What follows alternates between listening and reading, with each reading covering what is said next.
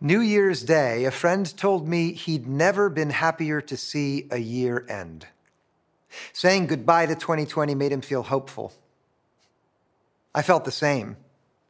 Now that it's 2021, we can finally relax and have an easy year. Not even six peaceful days. On Wednesday afternoon, I was in my office preparing my Sunday message when our executive pastor, Jared, opened the door. You see what's happening at the Capitol? Rioters inside the building where the senators and members of the House have their offices and carry out their work. A mob terrorizing the men and women of the United States Congress in hope of stopping the proceedings that would verify the results of our presidential election. I was shocked and sad and so angry didn't we have enough trouble in 2020? Now, here's where we need to learn from Jesus. He taught his followers that they should always anticipate trouble in this world. A new year never means no more difficulties. He also gave them guidance for how to respond when things go wrong and a promise so they would never lose heart, no matter how challenging things got. This morning, I'm going to talk about trouble and how Jesus wants us to respond. And I'm going to remind us of his promise so that we take it to heart. At the end of the Gospel of John, Jesus' followers are troubled He's going to be arrested and crucified, and he knows it. And so he tells the disciples, they're heartbroken. This loss and all the changes it will mean, it's the worst trouble they've ever faced. And so he offers them words of comfort. This is John 16 33. I have said this to you so that in me you may have peace. Jesus wants his followers to have peace, to be settled instead of anxious, to breathe easy. That's why he is talking to them in their friendship with Him and the strength that comes from trusting Him and hoping in Him and believing in Him and following where He leads, there is true peace. A unique confidence and security that doesn't go away when things go bad. A peace that doesn't depend on how things are going out there, but is as trustworthy as Jesus has always been and always will be. Now, after telling them that his goal is to give them peace, listen to what he says. In this world, you will have trouble.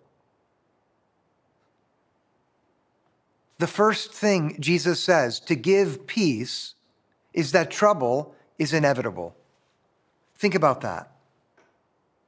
No matter what, as long as you are in this world, you will have trouble. You will experience affliction. You will have tribulations. You will face persecution. Things won't go your way. Circumstances that you cannot control will get worse instead of better. People who are irresponsible and immature will do things that will be bad for everyone at work, at school, in your neighborhood in your family and at your church and in our government. And it will be sad and disappointing and wrong. And it will be inevitable. In this world, you will, not might, you will have trouble. Jesus started here because he knows it doesn't help anyone to be unrealistic. And this is real. To have peace, we've got to start by accepting that in 2021, we're going to have trouble. As simple as that. But now, Jesus goes on with a word for them and for you too. Listen. Take courage. Don't lose heart. Be daring and bold and confident, secure and settled and certain, no matter what trouble you face. Now, this positive guidance from Jesus, which is good, needs to be received with care. Because if you knew nothing else about him, you may think Jesus means you should be courageous, since with him you'll be stronger than every trouble you face. And many leaders who talk about courage think like this as if courage is the possession of those who are determined to face opposition with might and force which is greater than their perceived enemies. There are voices claiming to speak for Jesus who talk like this. The thing is, it's not true to Jesus at all. And it's important for every sincere Christian to be clear about this. Jesus does not condone violence or force in response to trouble ever. When Jesus was arrested in the Garden of Gethsemane, the disciple Peter attempted to interfere by drawing his sword, and Jesus rebuked him, not only because he knew it was his destiny to go to the cross, but because Jesus would never condone violence. Getting your way by threats or the use of force against others is against Jesus' way. You've heard it said, an eye for an eye a tooth for a tooth. But I tell you, do not resist an evildoer. Jesus said that, and he meant it. No one who follows Jesus can take courage in force or threats or violence. Certainly not like what we saw at the Capitol building in Washington on Wednesday. When I got home from my office that evening, I was watching the news with my family. Everything I saw made me so sad. And there was one image that especially stood out to me. It was an aggressive mob facing off with a line of police, and someone in the crowd coming against these officers who are simply trying to do their job was holding a red flag with Jesus emblazoned on it. My older son, who's home from JMU on Christmas break, turned to me. Dad, this is why college students want nothing to do with Christianity. The truth is, what we were seeing on the screen has nothing to do with Christianity. The fanatical nationalism mixed with faith, the dishonesty and never ending lies, the unwillingness to accept reality when it doesn't fit with what you wish for, the complete disregard for the well being and humanity of people on the other side. The assurance that we'll get our way by force if we have to. None of this has anything to do with genuine Christianity. The courage that Jesus tells us to take is not about superior physical strength or winning against your opponent. That's not how Jesus works. That's not how we're supposed to face trouble. And now I want you to take this to heart and take it forward into 2021 for every single trouble that you have to face. The trouble that you're already anticipating and the trouble you don't even know about yet. With Jesus, it's not fight until you win out over others. With Him, it's become last of all and in that way become great. It's not figure out how to bully your opponents to accept your will. It's in humility become a servant of all. It's not increase the force until you make people do it your way. It's be a peacemaker, and then you will be a child of God. Be willing to suffer, even if you suffer for doing what's right. Forgive those who wrong you, just as your heavenly Father has forgiven you. Do not hate but love and pray for your enemies. Jesus wants us to have peace. And it's his guidance for how to face trouble that points the way to true peace for all of us together. And the brilliant thing about Jesus is that he didn't just say these things, he lived them. These words of his were spoken hours before he was arrested and crucified by the very people he was giving his life to save. And he walked the whole path of trouble just as he had always taught the disciples to walk. Jesus adds the reason for courage in the face of trouble for all who will follow him as his disciples.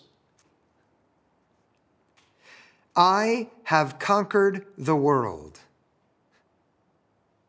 Jesus is thinking of the cross, where he's about to be crucified, where he'll do battle with sin and death, iniquity and unrighteousness, and everything unjust, the kinds of things we've seen too much of lately. The cross is God's battle with all of it. And when he tells the disciples to take courage, Jesus knows that he'll be victorious when he rises from the grave on the third day. But listen now, he also knows that after the cross, but before the resurrection, it will look like the trouble won out over him. Does anything look less like victory than the crucifixion? In the world's eyes, no, it looks like defeat. But here is the secret of Jesus' power and the pattern of victory for all of his followers for all time. Self giving love, which lays down all its claims and rights and privileges for the sake of others, even for the violent and the wicked and the cruel, is the most potent force in the world. And like the cross on Golgotha, we shouldn't be surprised if it doesn't look successful to the world. The time that we find ourselves in right now will feel like the day after the crucifixion, like trouble keeps winning. But listen now, that day was also the day before the resurrection.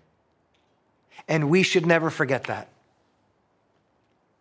Let that thought be in your mind with every bit of trouble you face in this year ahead. The day of the resurrection is coming. The day when the power of Jesus is plain to everyone is coming. And until it arrives, we can take courage from Jesus' victory because Jesus shares with everyone.